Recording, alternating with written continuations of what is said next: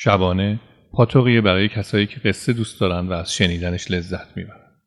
هر پنجشنبه ساعت ده شب یه قصه.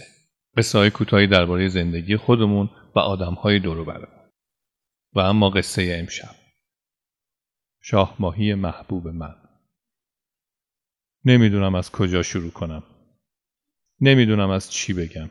هیچ جا و هیچ چیز بدون تو معنا نداره. تو که نباشی هیچ کاری لذت بخش نیست. اصلا دیگه نمی‌دونم لذت یعنی چی. راستشو بخوای فکر می‌کنم تو که نباشی لذت بردن گناه بزرگیه. تو باعث شدی به صدای گنگ و مبهم و اسرارآمیز نهنگ ها توجه کنم و ازش لذت ببرم. تو بودی که منو با لذت تماشای تلالو نور خورشید و پرتو نور ماه آشنا کردی. تو به من لذت کشف چیزهای تازه رو چشوندی. به من یاد دادی که میشه جور دیگه ای دید میشه جور دیگه ای شنید.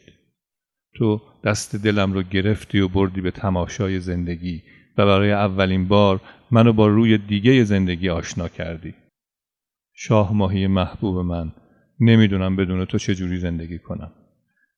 اگه این یادگارهای کوچولوی تو نبودن به جنگ مرغای ماهیخوار بیرحمی می‌رفتم. که تو برای پرت کردن حواسشون بیمهابا به طرفشون رفتی تا بچه ها در امان باشن.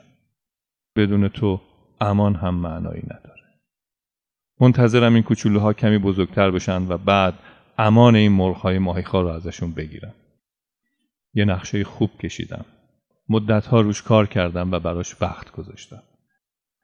یه جایی رو پیدا کردم تو دل اقیانوس که با فاصله کمی از سطح آب صخره نکتیز و خطرناکی داره و یه ساعتهایی نور جوری میتابه که درست دیده نمیشن.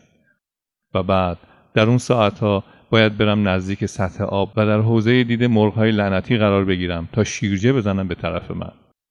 و اون وقت فقط کافیه که به سرعت جابجا جا بشم تا صخره بمونه و مرغ ماهیخوار و دل من که دیگه اون دل سابق نیست.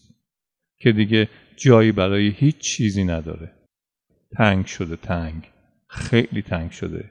برای تو که همه چیز این دل بودی هستی و خواهی بود.